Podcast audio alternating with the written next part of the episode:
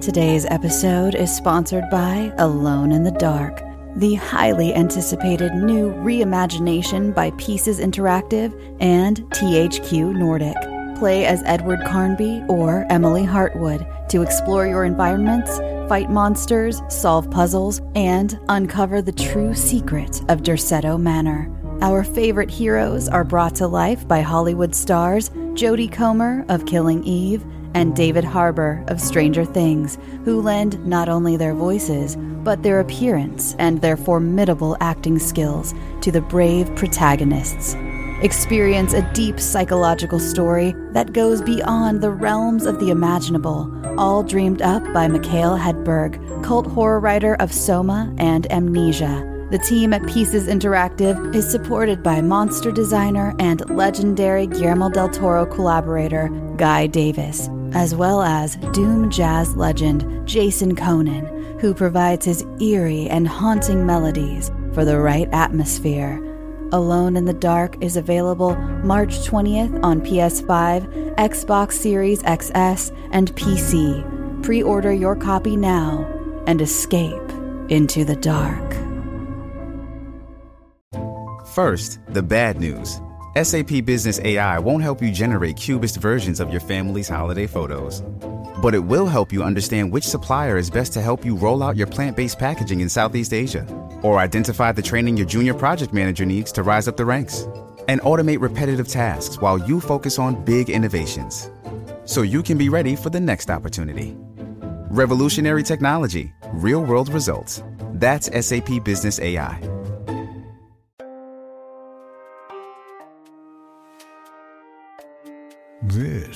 Is Creepy, a podcast dedicated to sharing the most famous, chilling, and disturbing creepypastas and urban legends in the world. Whether these stories truly happened or are simply fabrications is for you to decide. These stories may contain graphic depictions of violence and explicit language. Listener discretion is advised. God's Mouth. Credited to Abracadaver. I huffed and puffed under my breath as I stared into God's mouth. I felt like the big bad wolf ready to interrupt three innocent little pigs as they hurriedly fortified their makeshift homes. I grinned at this thought and then turned my head to look for Margaret. She was a couple of feet down the hill from the entrance of the cave, holding a walking stick close to her petite breasts. Hurry up, I called down to her. I turned back to the cave, still grinning. An old, rotted sign outside read, God's Mouth Cave, keep out. What a tired cliche. Margaret finally made it to the entrance and stood beside me, almost doubled over and out of breath. I looked down and smiled. Check it out, I laughed. God's mouth. Wonder where Jesus' anus is. I chuckled to myself.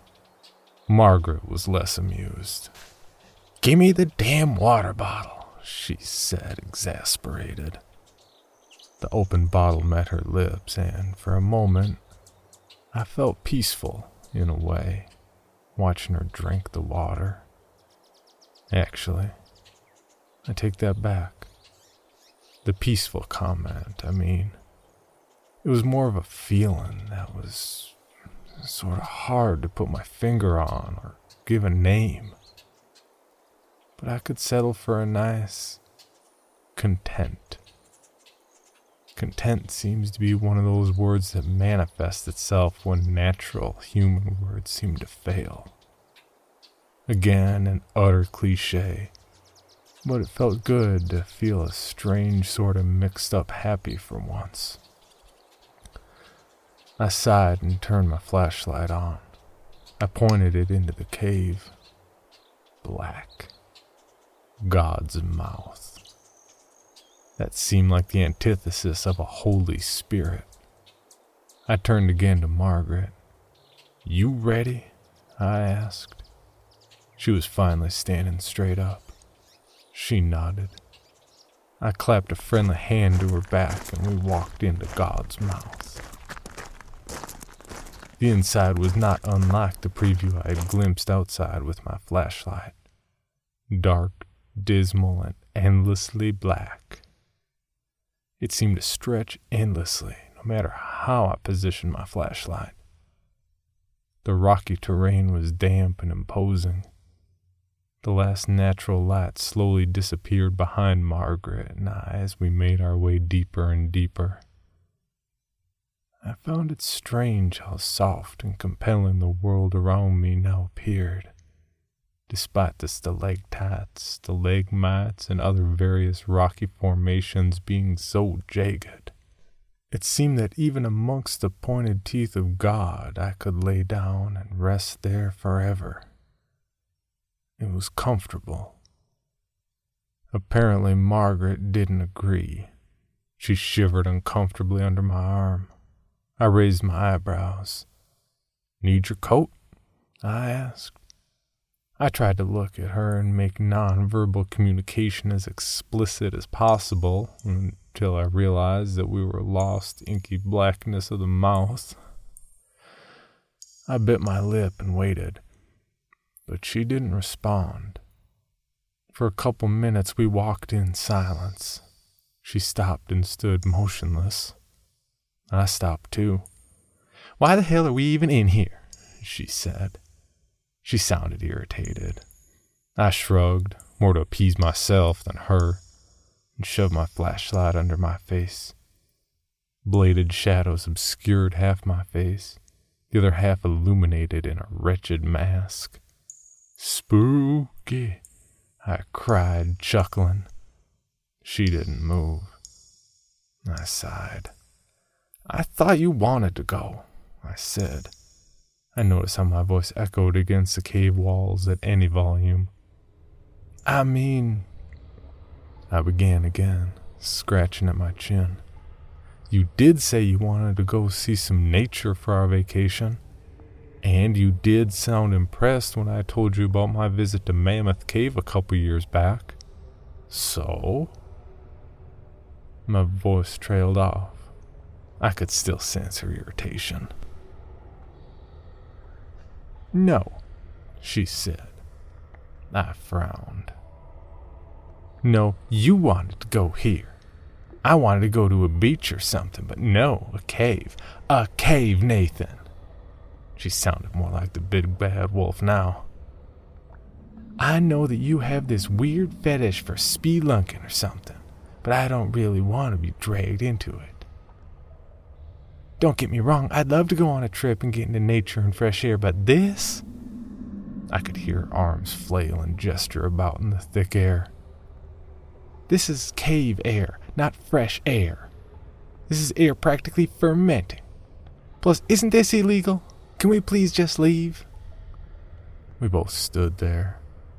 The only sound that could be heard was the electricity in the air being stifled and smothered by the damp atmosphere.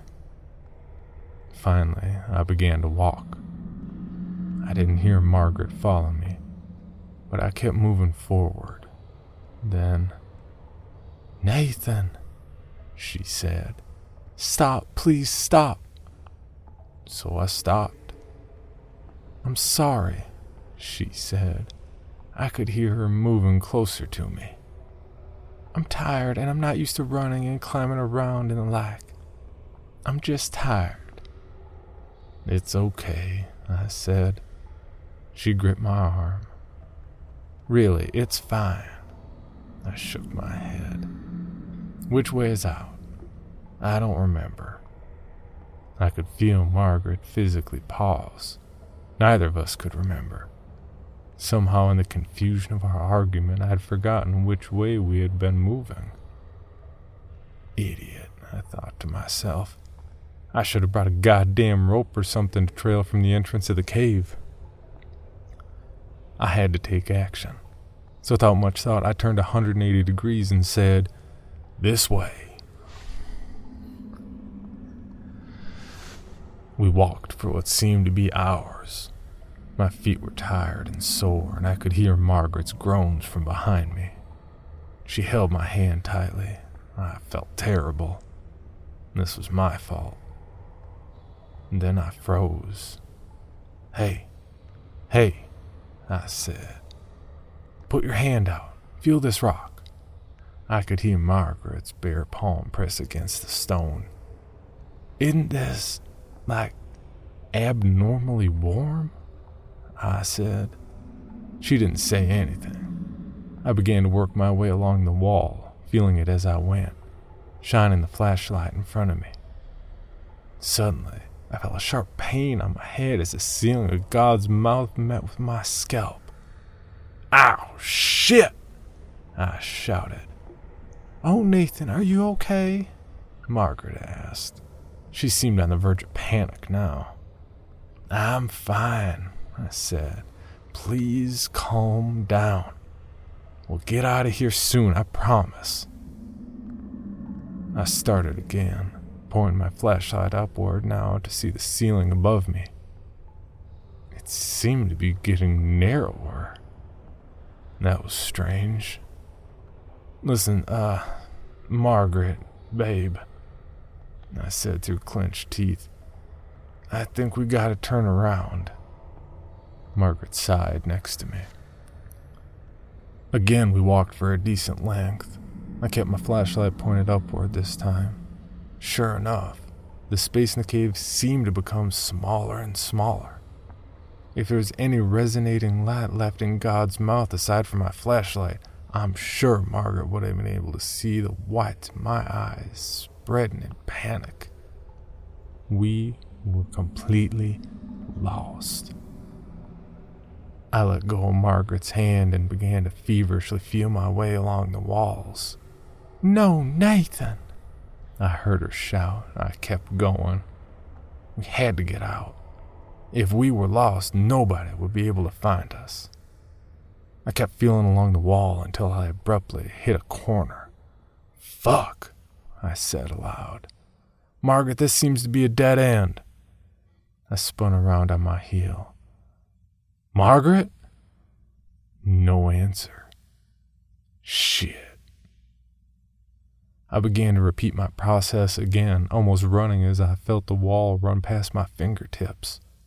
Cool, damp rocks and jagged spears. Suddenly, I found myself at a corner again. Fuck, fuck, fuck. I shouted, Margaret! I was belting her name out now, in the corner of the cave's maw where I had been thwarted so many times already. I heard a noise. It sounded like muffled static from a television. I pressed my ear against the rock. It seemed to be getting even warmer now. I heard the faint sounds of Margaret on the other side of the rock. She was screaming. No, no, no, I said. No, no, no, no, no. I began running haphazardly into the walls around me. With dawning realization came a wave of sheer horror.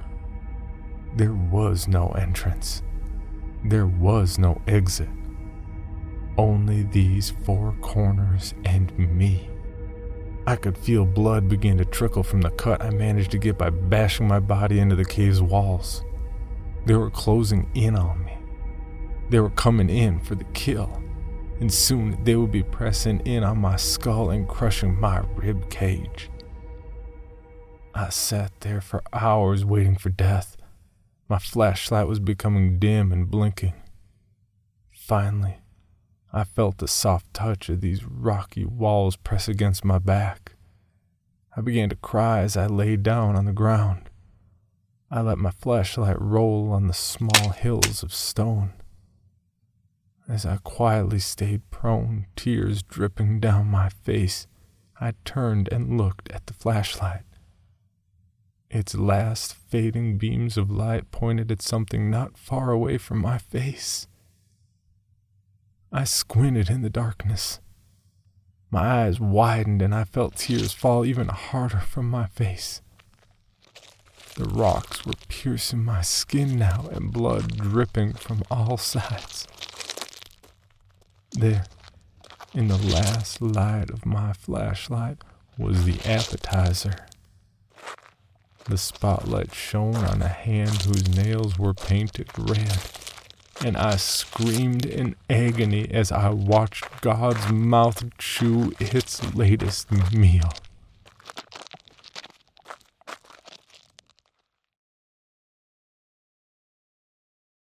This episode of Creepy is presented by What's the Frequency?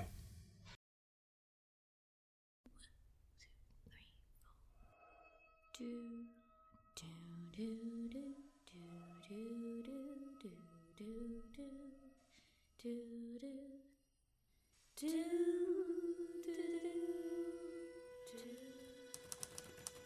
crime scene was a mess. Third one in as many weeks.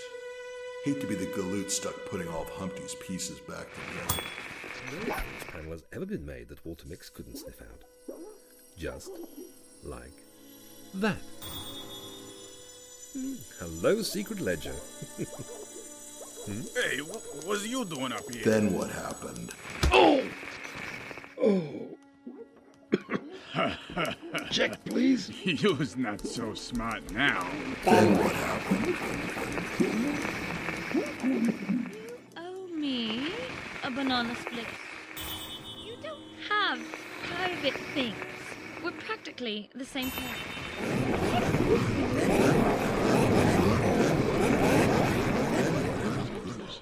Then what happened? Oh, Donald, thank goodness you're here. Dear, what is it? Neville, he was here looking for your brother's book. Did he say anything to you? Did he say anything to you? Anything at all? Anything at all?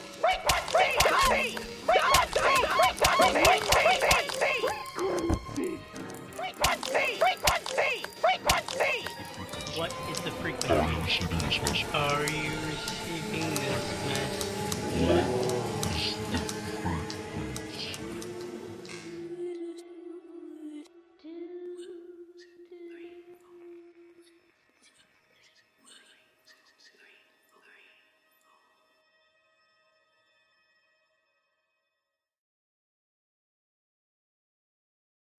For more information, including pictures and videos of the stories told on this podcast, or to suggest stories for future episodes, please visit us at CreepyPod on Twitter, Instagram, and Facebook, or email us at creepypod at gmail.com.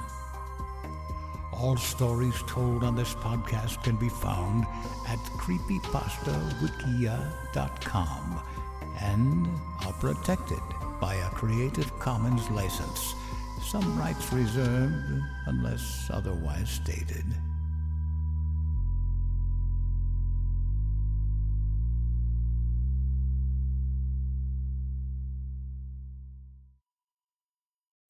Item number SCP 5186.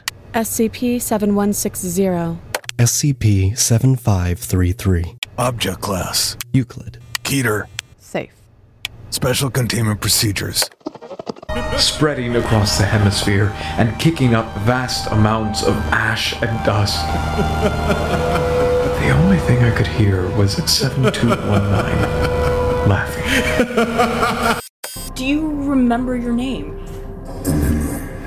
oh a memory a memory Heartland Counseling. Appointment update. I feel them again. Heartland Counseling.